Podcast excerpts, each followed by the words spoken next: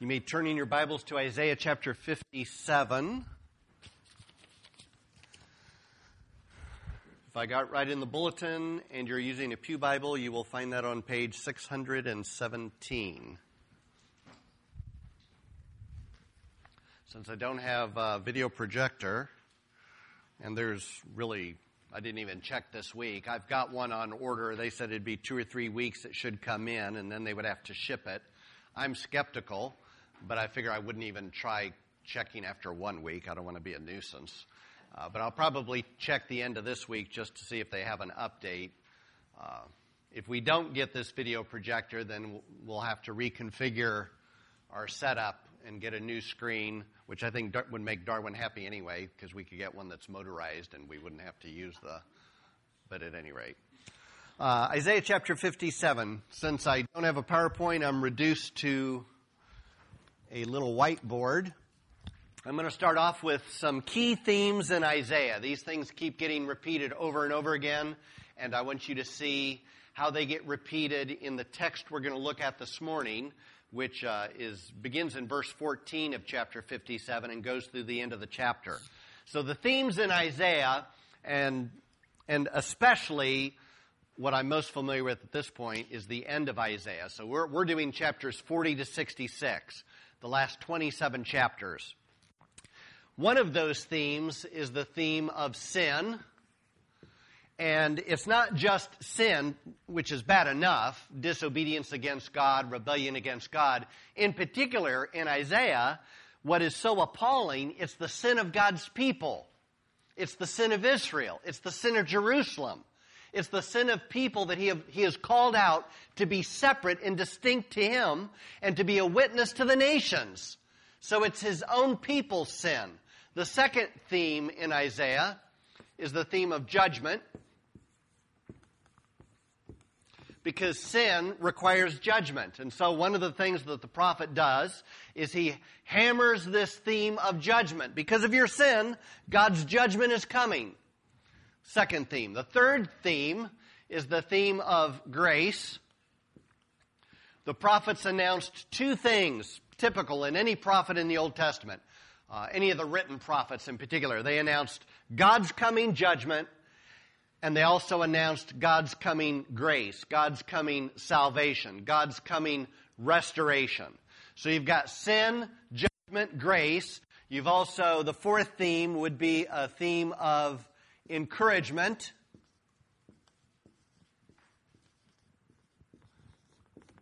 Because, as Joe mentioned in Sunday school, there's always God's remnant according to grace. So, even though the nation as a whole are walking in paths of disobedience and rebellion and idolatry, there are always those who've been faithful to God by His grace.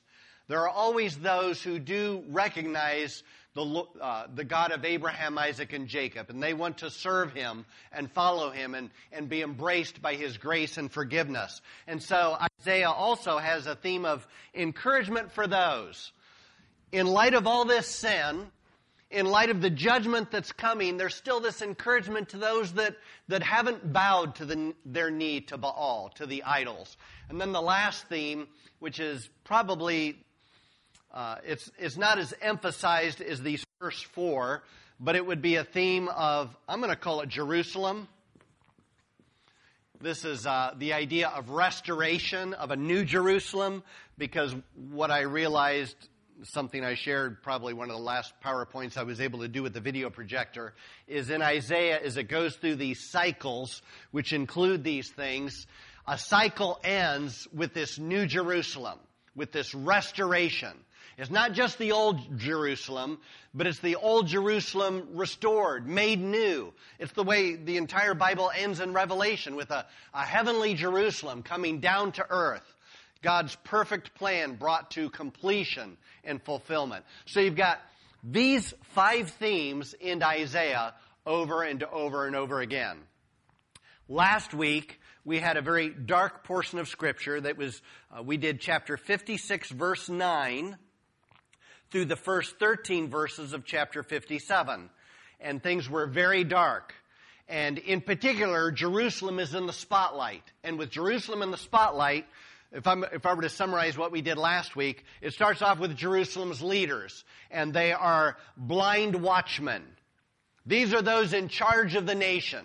These are those in charge of, of God's heritage, God's chosen people. And the leaders are blind, and they're like lazy, good for nothing dogs. And they are like shepherds who have no understanding. That's how they're characterized. Blind, worthless, misunderstanding leaders in Jerusalem.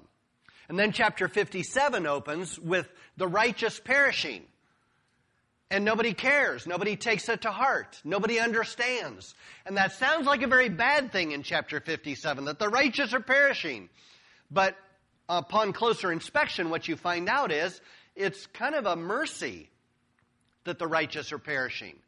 Because the righteous are perishing because God is sparing them from the judgment that is coming because of the sin. So they are spared the atrocities that would, they would otherwise see, and so they are perishing. And nobody takes it to heart, meaning those who are sinning, the wicked, those in rebellion, the leaders, they don't understand that while the righteous are perishing, it means God's judgment is that much closer to falling on them, because God's removing his own people first. And then after these righteous perishing, beginning in verse 3, the Lord then calls into account the wicked. So verse 3 of chapter 57 opens up, but you, or kind of think in the, with the idea of, but as for you, as for those who are not righteous, as for you, draw near, sons of the sorceress, offspring of the adulterer and the loose woman, woman. And then the rest of the passage centers around two key questions. The two key questions are in verse 4 Whom are you mocking? These wicked who are steeped in their sin and idolatry. Whom exactly are you mocking? Do you think you're mocking the righteous? Are you mocking me? We talked about that last week. God will not be mocked. A man, a sinner, reaps what he sows. God is not mocked. What happens, what I, what uh, the Lord tells these that He's said, draw near and pay attention. The only ones you're mocking are yourselves. This is all coming back on you. The second key question was in verse 11. Whom did you dread and fear so that you lied and did not remember me, did not lay it to heart? What has kept you from walking in obedience to me, of humbling yourself before me. Who are you more concerned about than me? This is a theme often repeated in Scripture. Jesus said, Don't fear him who can destroy the body, but fear him who can cast both body and soul in hell, which is a holy God. Uh, if I would have had more time than what I had last week, and I took an ample amount of time last week, uh, for that second question, I would have directed you to a terrific example of a story in the Old Testament. It's King Saul. And you'll remember King Saul was commissioned, charged by God through the prophet Samuel to destroy the Amalekites because of their sin and their wickedness and their idolatry. And Saul didn't fully carry out the job. He spared some. He spared some of the best of the best. And Samuel comes and confronts him about his disobedience, and Saul protests and no, I, ha- I have fully obeyed the Lord. Why? I've only kept the best as a, as a way to honor the Lord. And you remember Samuel had that famous line to obey is better than sacrifice. God isn't interested in you sparing the best of the oxen or the best of the cattle or the best of the sheep to sacrifice. God would have preferred that you simply obey him instead of think you can come up with a better plan. And then Saul says, finally, Saul says to Samuel, I have sinned. For I have transgressed the commandment of the Lord and your words because I feared the people and obeyed their voice. In Isaiah, the question is asked, Whom you feared that you would not obey me? I have feared the people, is what King Saul said. Much of our, I'm reading a book right now. I think I can highly recommend it. I haven't, I'm only, I'm halfway through it, so I'm not, in, until I've completely finished it, I always want to have a little reservation. But it's called Evangelism as Exiles. And it's written for such a time as this. I'm actually curious when it was written because things have gotten worse in our culture with the divisiveness and the language. And evangelism as exiles. It's based, it's out of First Peter, and the point is this Christians need to learn that we're exiles in a, in a foreign land. And yet we somehow need to communicate the, kind of like Hannah's talking about, the gospel, the love of Christ when we are exiles in our own country. And it's, it's a very convicting book. So I don't recommend it on that score unless you like being convicted. But part of what it asks me is the reader, it says, Who am I fearing that's keeping me from living out the gospel? And the truth be told, a lot of times what I fear is what other people think. I want their respect. I want them to think well of me. And we, we learn, I learned to couch it in such nice terms to get myself off the hook. But the book doesn't make it so easy. It's a fascinating little read. It's only about 150 or 60 pages. I'm about halfway through. Uh, so maybe more on that later. So King Saul was uh, guilty of, of fearing the people more than he was fearing God. And so judgment is pronounced in verse 12 of chapter 57. I will declare your righteousness and your deeds, but they will not profit you. When you cry out, let your collection of idols deliver you. The wind will carry them all off. A breath will take them away. But the last word isn't a word of judgment. The last word is a word of encouragement. The end of verse 13 reads, but he who takes refuge in me shall possess the land and shall inherit my holy mountain. He who takes refuge in me shall possess the land and inherit my holy mountain. There you have a word of encouragement and a promise of this restored Jerusalem, my holy mountain. That's, that's the last word of what we, the section we looked at last week. Now we pick up with verse 14 through the end of the chapter 21. I think there are eight verses there. And what I want you to answer, and I'm going to let you shout it out. I'm going to read each one of those verses a couple times. Towards the end, I'll read two verses together because it's the middle of a sentence. And I want you to tell me, is that verse a verse highlighting sin, judgment, grace, encouragement, or the New Jerusalem? Um, I'll take one off the board. I'm going to tell you none of those verses, none of the rest of the chapter is emphasizing the New Jerusalem. But we've got sin, judgment, grace, and encouragement in the rest of chapter 57. And this is a, I found this to be a very difficult passage of Scripture. Uh, in light of where we were last week, and what does the Lord through Isaiah mean to develop? Does he mean to refocus on sin and judgment? Does he mean to point our direction to grace and encouragement? So let's start with verse 14. It shall be said, build up, build up, prepare the way, remove every obstruction from my people's way. What is that? What category? Encouragement? Could be encouragement. That's one word. What's the other word? Grace. It's grace and encouragement in verse 14. Build up, build up, prepare the way. Remove every obstruction from my people's way. Grace and encouragement in verse 14. 15. For thus says the one who is high and lifted up, who inhabits eternity, whose name is holy. I dwell in the high and holy place, and also with him who is of a contrite and lowly spirit, to revive the spirit of the lowly and to revive the heart of the contrite. What theme? Encouragement. In great encouragement in verse 15. Verse 16. For I will not contend forever, nor will I always be angry. For the spirit would grow faint before me, and the breath of life that I had made. What theme in verse 16? Grace. It is grace. What's implied in verse 16? What's implied is both sin and judgment, but the, the resounding theme, or really what's at the forefront, is this grace in verse 16, this encouragement in verse 16.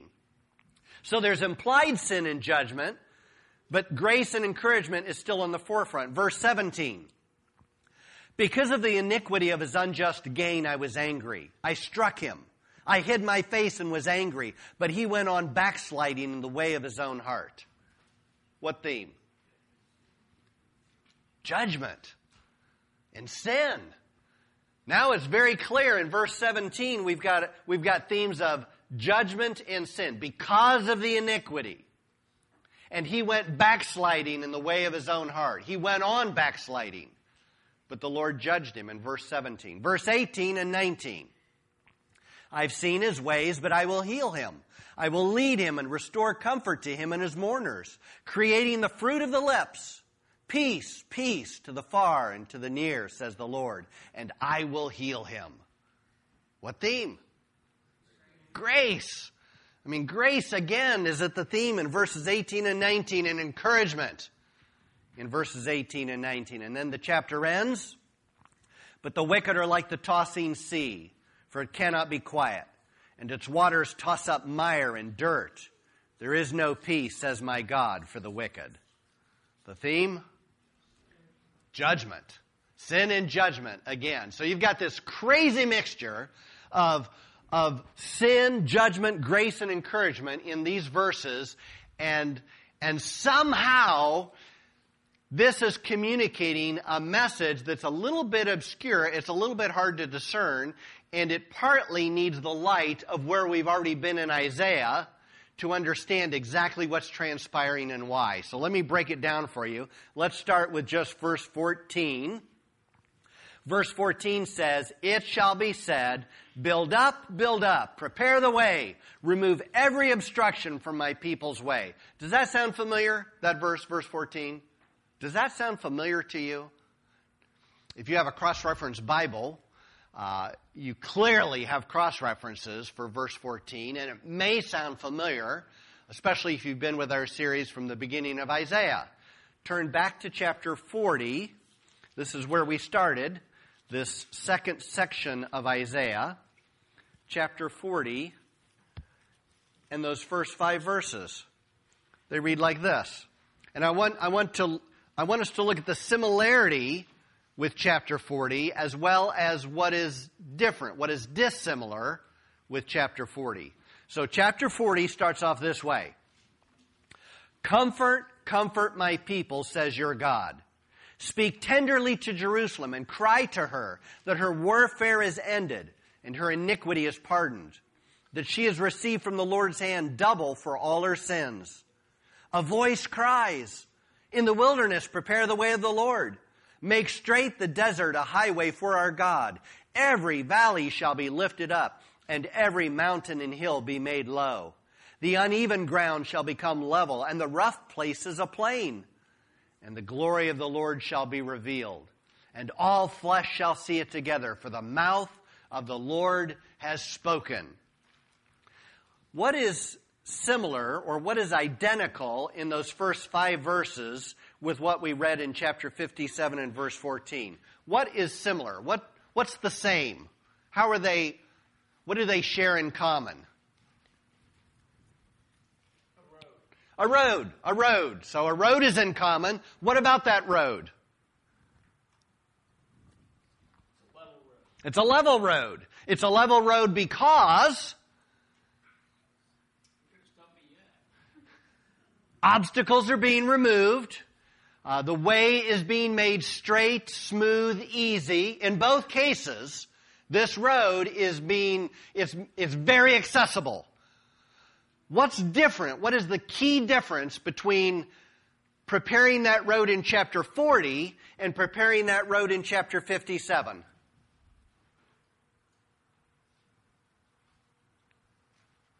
The biggest difference about preparing this road. I can ask a follow up question that should make it easier if you need the hint. Who is the road prepared for in chapter 40? for God, for Christ, for Messiah, for Jesus.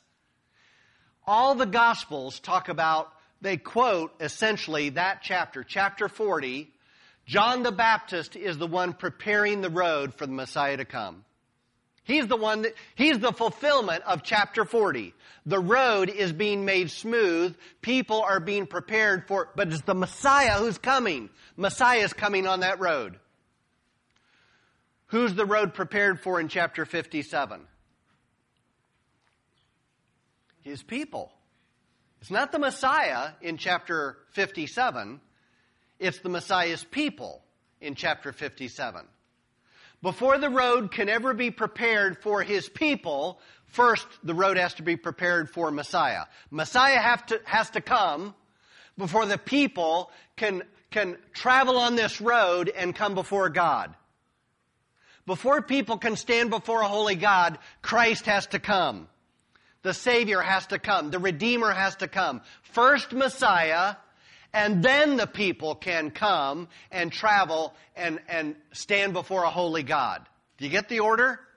That's uh, pretty clear. So, how is the way prepared?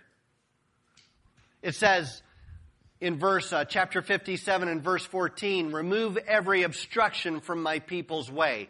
What is obstructing Israel from coming to the Lord? What is obstructing them? Let's, the leaders, that's the immediate context. If you go back to what we just came out of, what's obstructing them is you've got blind watchmen. You've got lazy dog shepherds or uh, prophets. You've got shepherds without understanding. All of Jerusalem's leaders have failed. They are obstructing the true and living God. That's got to be taken care of. Another obstruction are the nations around them who are oppressing them. They are obstructions to Israel worshiping God in spirit and in truth. What we will also find out in this text is that an obstruction is the sin of their own heart. It's not just the leaders. It's not just the nations around them. Another obstruction that needs, needs dealt with is my sin, if I'm a, an Israelite at that time. It's the individual's sin is an obstruction to traveling this road before a holy God. Um, there's one more occurrence which I think is worth taking a peek at. Because there's three times in Isaiah where a road is prepared uh, so that people can travel. The first time is so that Messiah can come to Israel. The second time is so that Israel can come to God. Now look at the third time. Go to Isaiah chapter 62. Isaiah chapter 62. Let's look at this road and how it compares or what theme it develops that we haven't seen to this point. Isaiah chapter 62, so it's near the end of Isaiah and I'm going to pick up at verse 6. Isaiah chapter 62, verse 6 reads this way On your walls, O Jerusalem, I've set watchmen. Well, we've seen watchmen before. All the day and all the night they, they shall never be silent. You who put the Lord in remembrance take no rest and give him no rest until he establishes Jerusalem and makes it a praise in the earth. The Lord has sworn by his right hand and by his mighty arm, I will not again give your grain to be food for your enemies, and foreigners shall not drink your wine for which you have labored. But those who garner it shall eat it and praise the Lord, and those who gather it shall drink it in the courts of my sanctuary. Go through, go through the gates, prepare the way for the people, build up, build up the highway, clear it of stones, lift up a signal over the peoples. Behold, the Lord has proclaimed to the end of the earth. Say to the daughter of Zion, Behold, your salvation comes. Behold, his reward is with him, and his recompense before him. And they shall be called the holy people, the redeemed of the Lord. And you shall be called sought out, a city not forsaken. So the first time, the road is prepared so Messiah can come to Israel. The second time, the road is prepared so that Israel can come to God. What happens the third time? Who benefits from this road? Who? The Israelite and the nations. To the Jew first, and also to the Gentile. Our gospel is the power of God into salvation. To the Jew first, and also to the Gentile. The third time, the road is prepared so that all the nations can come before God Almighty. First, Messiah comes to Israel, then Israel comes to God, and now all the nations are traveling this road to worship the true and the living God. This is, this is like one of the themes of all of Scripture. This is a fulfillment of the Abrahamic covenant. God tells Abraham, In you, all the nations of the earth will be blessed. All the nations. That's what's happening in chapter 62. All the nations of the earth are benefiting from what God has done in Messiah who came to us. It's a fulfillment. I find that fascinating. All right, let's go back to 57. Go back to 57. We've got a verse of encouragement in verse 15. The encouragement reads, For, and that word for it should be in your Bibles. Uh, I think the NIV doesn't always translate those transitional words. So if it's not there, it should be. Because the word for is telling you a reason why what just happened. So what just happened in verse 14 is that obstacles are being removed so that my people can come before me. For, here's the reason why. For thus says the one who is high and lifted up, who inhabits eternity, whose name is holy. I dwell in the high and holy place, and also with him who is of a contrite and lowly spirit, to revive the spirit of the lowly, and to revive the heart of the contrite. How is it that Israel can come before a holy God? Well, here's the reason why. Because for I also dwell with the contrite and the lowly spirit. The word contrite, I think we generally associate with repentance. That's not entirely bad, but the word most literally, most closely, it would be translated crushed. God dwells with the crushed. And what we found in Isaiah is we've got the people of Israel crushed by their leaders. You've got the people of Israel crushed by the nations surrounding them. Let me give you two examples of how the exact same word is used in Isaiah. Go to uh, Isaiah chapter 3. Go way back to the beginning of Isaiah. This is the first time the word is used in Isaiah. Isaiah chapter 3. And maybe for context, I'll start at verse 13. Isaiah 3, verse 13. The Lord has taken his place to contend he stands to judge peoples. The Lord will enter into judgment with the elders and princes of his people. It is you who have devoured the vineyard. The spoil of the poor is in your houses. What do you mean by crushing my people? By grinding the face of the poor, declares the Lord of God of hosts.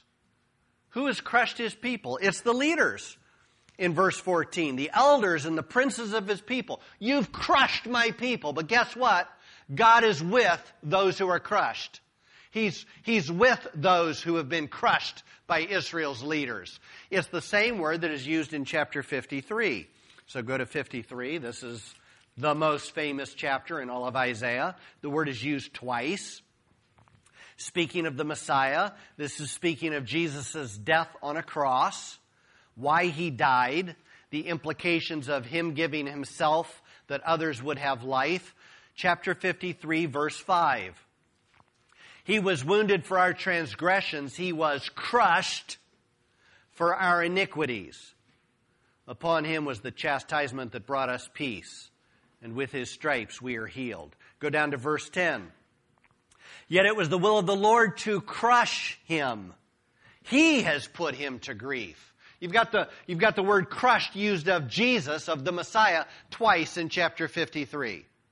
So one of the obstacles are Israel's leaders. You've got the people being crushed, but God says, there's coming a day, I'm making you this promise, you are going to come before me. I'm going to make the way clear. I'm going to remove the obstacles. And the crushed people are going to travel this road.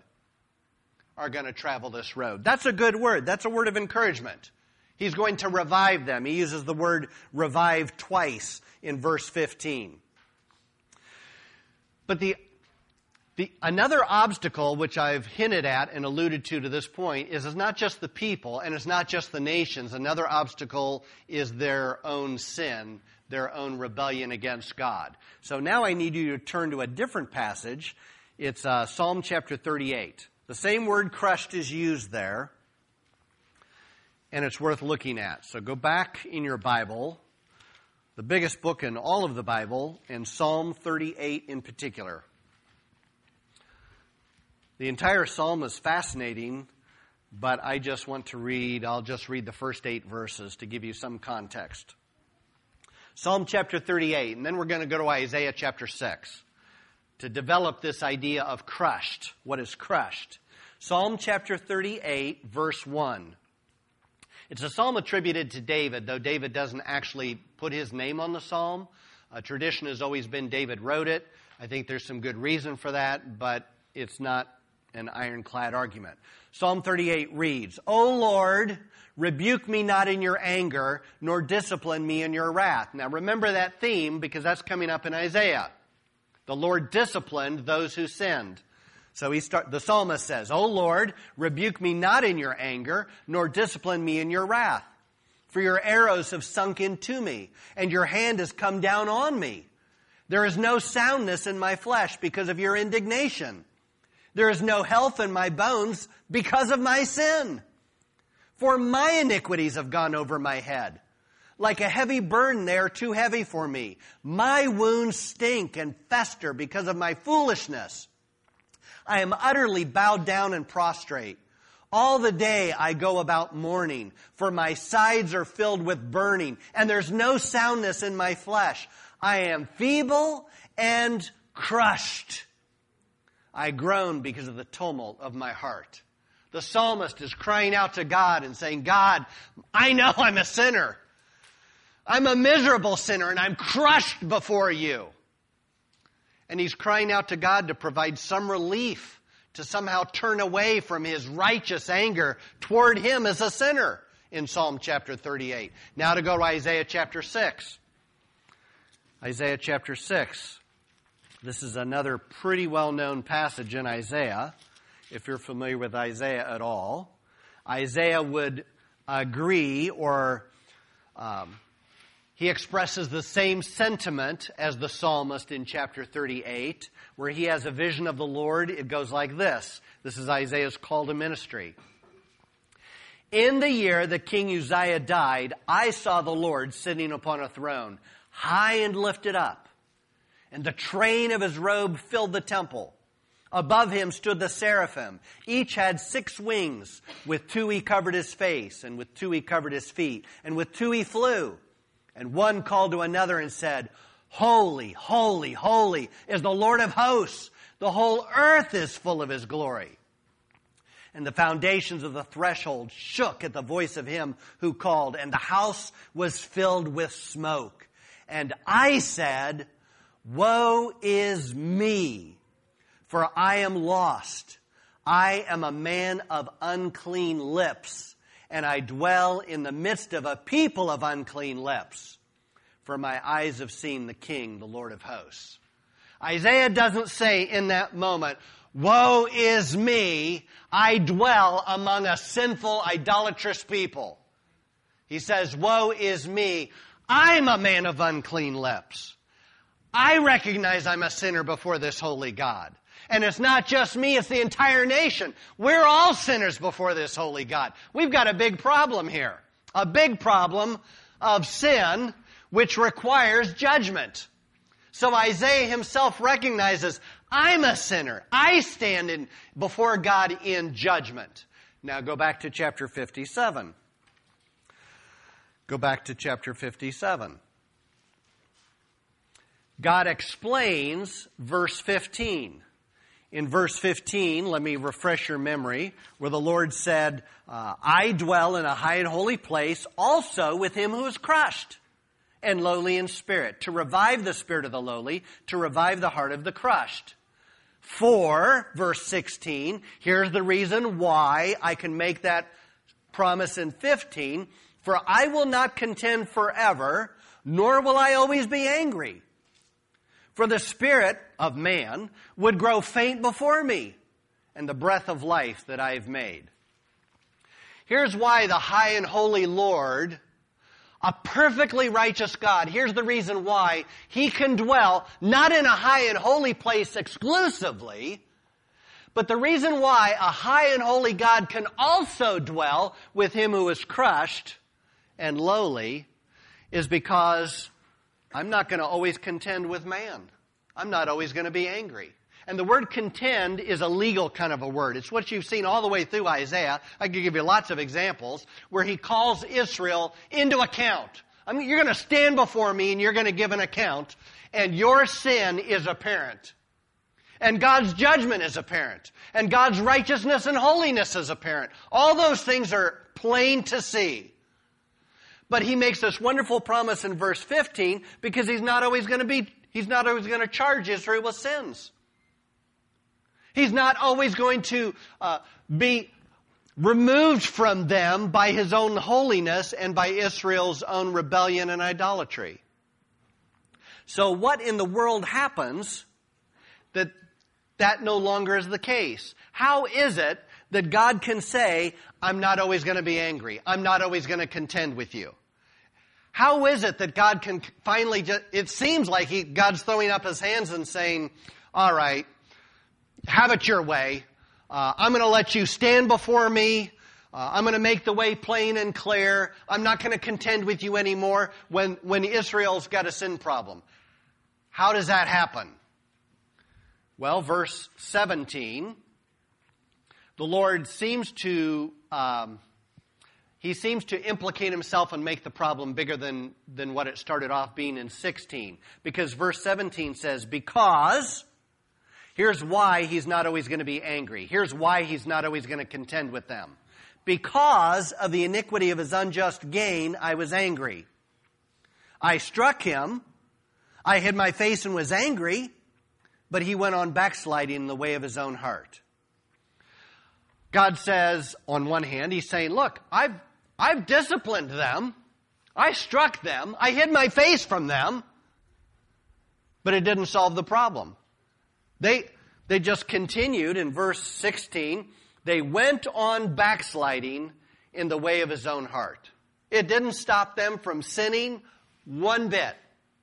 They were just as much given to idolatry as before no matter how God judges them, whatever nation He uses, whatever plague He sends, however He strikes them down, it doesn't solve the sin problem.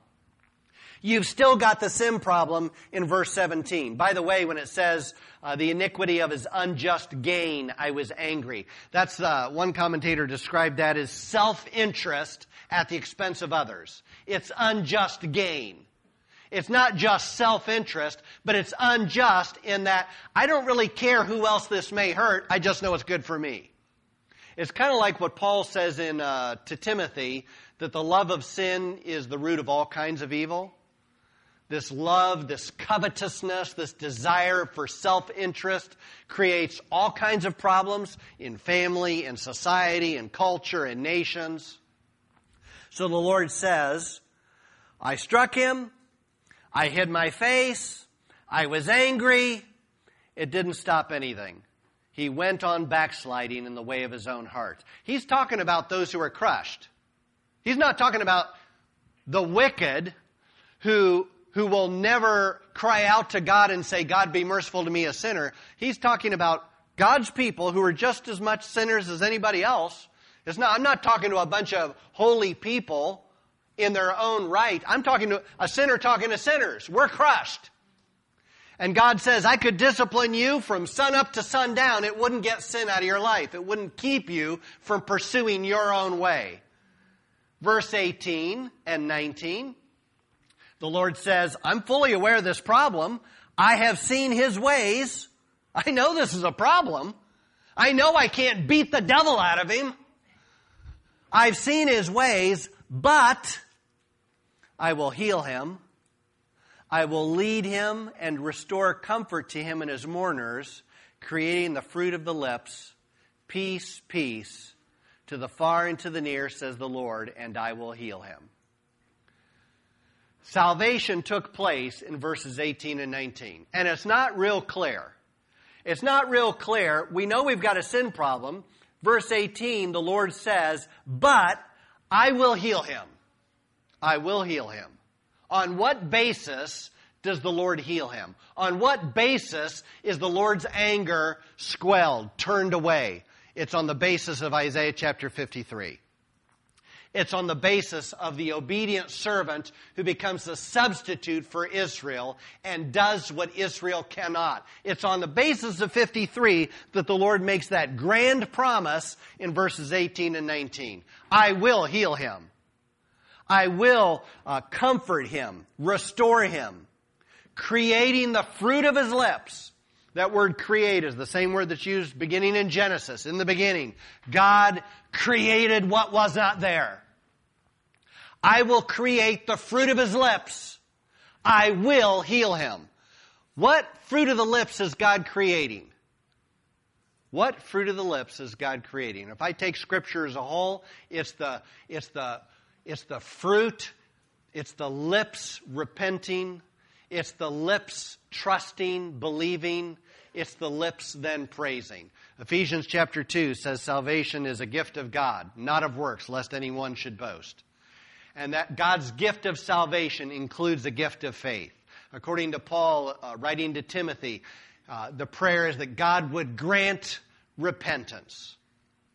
The difference in verses 18 and 19 between, an, between a person who will remain stuck in their sin is that, and and the person at the end of the chapter where there is no peace for the wicked, what happens is God creates fruit where there's the fruit of repentance and the fruit of belief, the fruit of trust, the fruit of, fruit of crying out to God, be merciful to me, a sinner. I turn away from my own righteousness and I'm wholly dependent on you. God creates this wonderful gift of salvation in 18 and 19. And then finally in verses 20 and 21, but the wicked, are like the tossing sea, for it cannot be quiet, and its waters toss up mire and dirt. There is no peace, says my God, for the wicked. Um, it's very interesting since we ended in Sunday school with the poetic imagery of the, of the Psalms, how it uses metaphor, and how a picture of, of, of creation, of nations, and of individuals being in rebellion against God is a picture of a raging sea and for the wicked, for those that never humble themselves before God, who never confess their crushed condition before God so that God would be near to those brokenhearted. For those individuals, they will never experience peace. Kind of what Augustine wrote in his Confessions. You know, you've created us for yourself, and there will never be peace. We will never find rest until we find our rest in you. For those that are not willing to come before God through Christ, they will never experience peace, fulfillment. They will never experience meaning to life. It will always be held off from them because it's only found in Christ. There's no peace for the wicked. Um, and maybe to end, right before I open it up for comments and questions, there's an obscure little verse that makes all the sense in the world when you understand how the image of Scripture is that sin, uh, sin and sinners who are in rebellion against God are pictured as a raging sea. How that image is all the way through Scripture, like in Daniel, when the four beasts come out of the sea, they come out of the sea, they will be nations who rule over Jerusalem. The, uh, the Babylonian Empire, the Medo Persian Empire, Alexander the Great, the Grecian Empire, and the Roman Empire are all beasts that come out of the sea. Uh, most of the time, or oftentimes, not mo- oftentimes in Scripture, when God pronounces judgment upon Israel, it's likened to that which comes out of the sea, because Israel's greatest threats came across the Mediterranean Sea. They came across the Mediterranean Sea. Now, in Revelation 21, it's very interesting. It says this, chapter 21, verse 1. Then I saw a new heaven and a new earth. For the first heaven and the first first earth had passed away, and the sea was no more. And the sea was no more. That's not just some random thought about, so there's no water in the new heaven and the new earth? Like, that's, the point is not to communicate whether there's a body of water called the sea. The point is, there's no more threat to God's people in this new heaven and new earth. There's no more sea. There's no more fearing you will be caught up in the tumult, tumultuous waves that will, that will drown you. There's no more sea. All threat is gone. Only peace and security in this new heaven and this new earth. The imagery is vivid, intentional, and purposeful. What are your comments and questions? Carrie. I have seen his ways. Uh, I think the his, I think that's going back to those that are uh, crushed.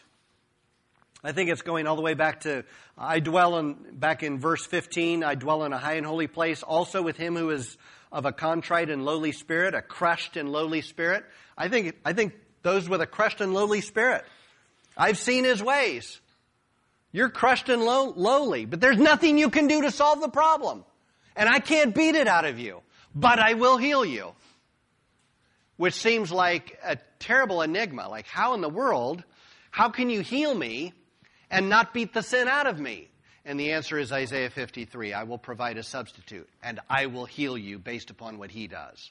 By his stripes, we are healed of our sin, of our propensity to sin. Yeah. Uh, no, those are the, the unrepentant sinners. Those are those, uh, in a sense, they're crushed too, but they're not categorized as the crushed because they're still proud, idolatrous, adulterous. They're still stuck in their sin. They have no interest in humbling themselves before God Almighty. So those are the unrepentant sinners. Everybody's got a sin problem, but God's solution is only of benefit to those who are crushed, who are crying out, God be merciful to me, a sinner. Somebody else? Hannah?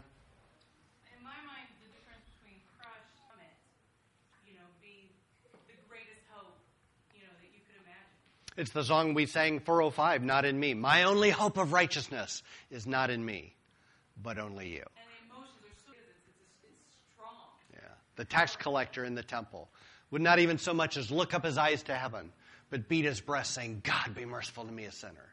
It's not somebody who says, you know, between what I contribute to the cause and what God, God can fill in the blanks, you know, I'm a pretty good person. I, I, I gather with the church on Sunday. I contribute maybe to the offering. Maybe I serve in some capacity, whatever the case may be. I do all these nice things. And so it keeps that person from ever saying, God, be merciful to me, a sinner.